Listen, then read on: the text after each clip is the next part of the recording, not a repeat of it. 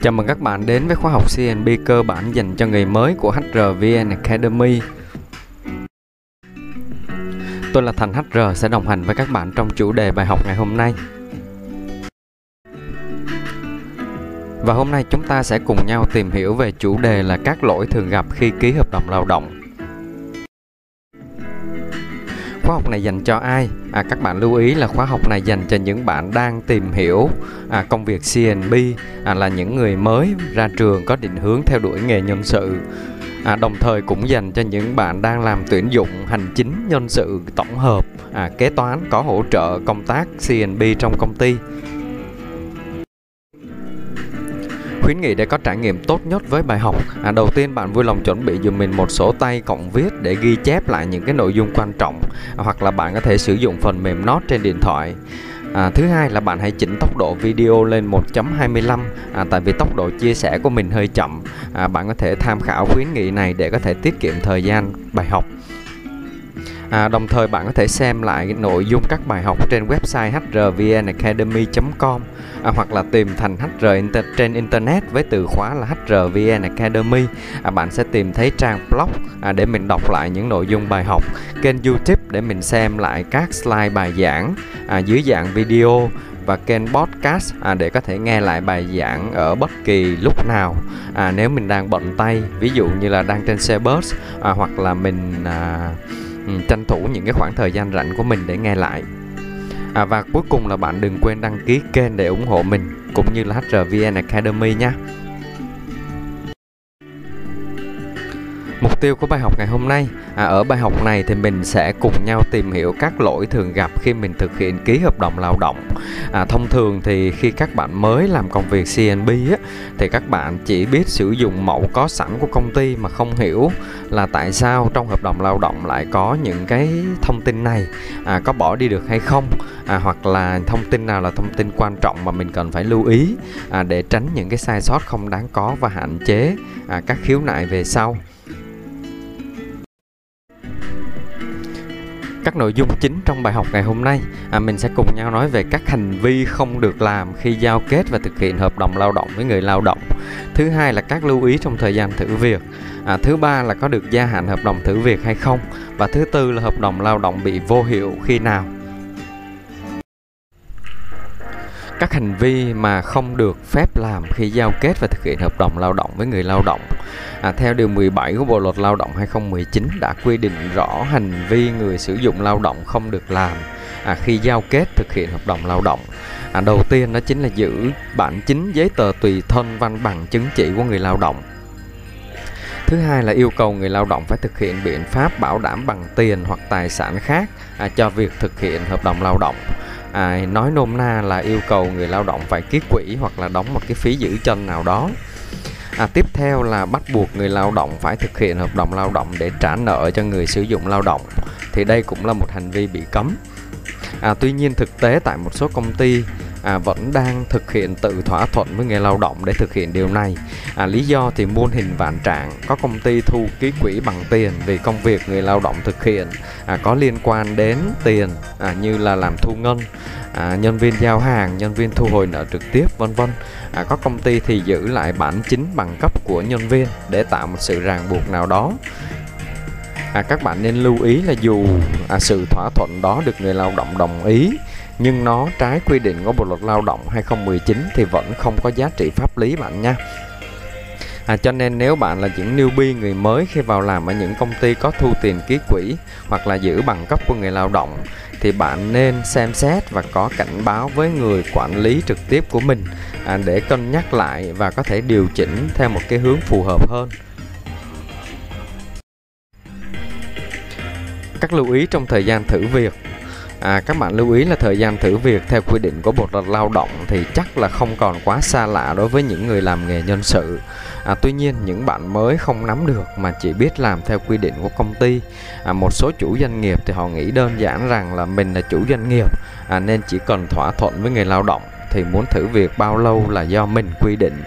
À, tuy nhiên điều này là hoàn toàn sai các bạn nhé à, nếu bạn vẫn còn hơi mơ hồ về vấn đề này á thì hãy đọc lại quy định của điều 25 và 26 của Bộ luật Lao động 2019 à, mà mình có trích dẫn à, bên dưới như sau.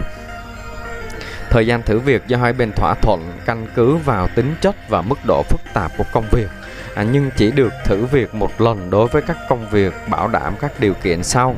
À, không quá 180 ngày đối với công việc của người quản lý doanh nghiệp theo quy định của luật doanh nghiệp, luật quản lý à, sử dụng vốn nhà nước đầu tư vào sản xuất kinh doanh tại doanh nghiệp.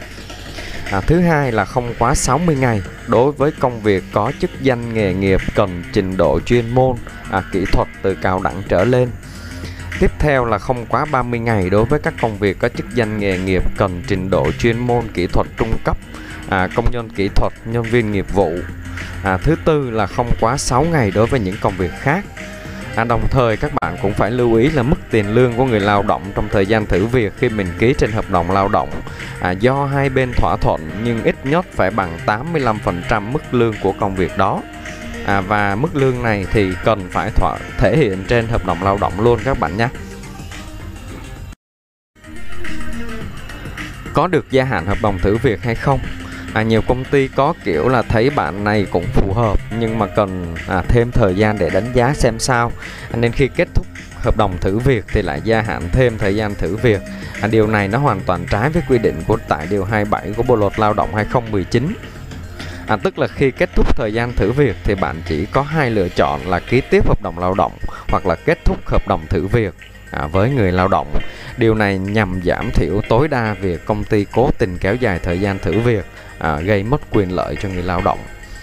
À, và đặc biệt là trong thời gian thử việc á, mỗi bên có quyền hủy bỏ hợp đồng thử việc hoặc hợp đồng lao động đã giao kết mà không cần phải báo trước và cũng không phải bồi thường à, cho nên việc một số công ty phạt hoặc không trả lương cho người lao động khi nghỉ trong thời gian thử việc là chưa đúng quy định à, và các bạn lưu ý là tiền lương của người lao động trong thời gian thử việc do hai bên thỏa thuận à, nhưng ít nhất phải bằng 85% mức lương của công việc đó. À, mình đã nhắc ở trên nhưng mà mình cũng muốn nhấn mạnh lại à, tại vì một số công ty lại đang à, trả mức lương thử việc chỉ có 80 đến 70 hoặc 80 phần trăm.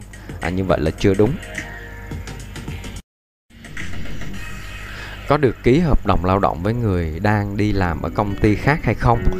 Thì theo điều 19 của Bộ luật Lao động năm 2019, à, người lao động có thể giao kết nhiều hợp đồng lao động với nhiều người sử dụng lao động, à, nhưng phải đảm bảo thực hiện đầy đủ các nội dung đã giao kết. À, căn cứ theo quy định tại khoản 1 điều 42 quyết định 595 à, bảo hiểm xã hội thì người lao động đồng thời à, có hai hợp đồng lao động trở lên à, với nhiều đơn vị khác nhau thì sẽ đóng bảo hiểm xã hội, bảo hiểm tai nạn theo hợp đồng lao động đầu tiên. À, còn lại thì sẽ đóng bảo hiểm y tế theo hợp đồng lao động có mức tiền lương cao nhất.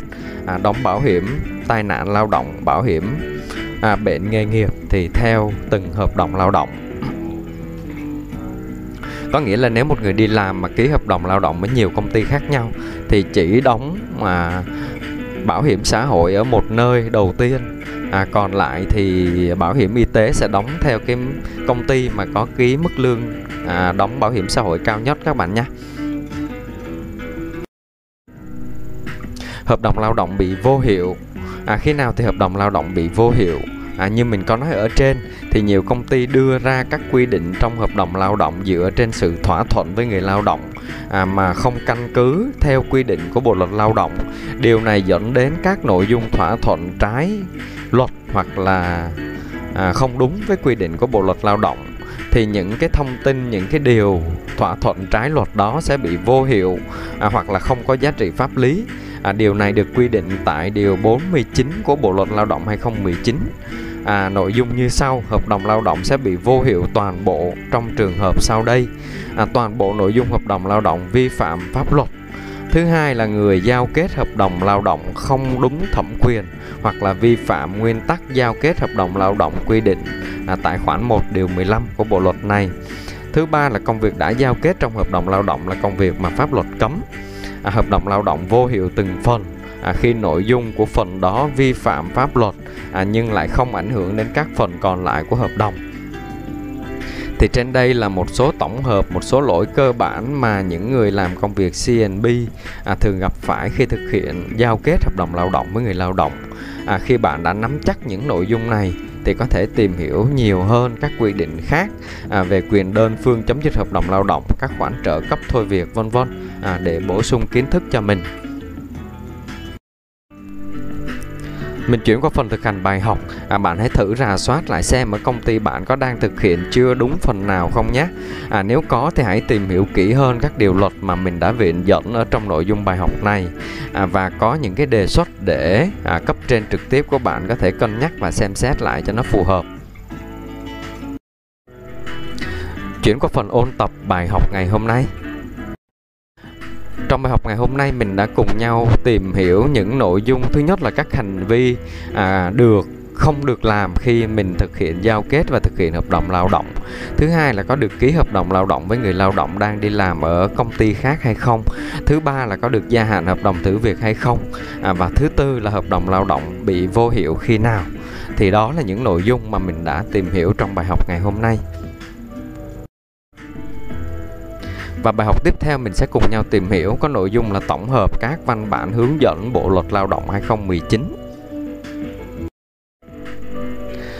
Nếu bạn có bất kỳ thắc mắc nào về nội dung bài học ngày hôm nay, à, vui lòng để lại comment bên dưới, mình sẽ trả lời cho các bạn trong thời gian sớm nhất. À, và cuối cùng đừng quên đăng ký kênh để ủng hộ cũng như nhận những bài học mới nhất từ HRVN Academy. À, tôi là Thành HR đến từ HRVN Academy, khóa học nhân sự dành cho người mới. Xin chào và hẹn gặp lại các bạn vào bài học tiếp theo.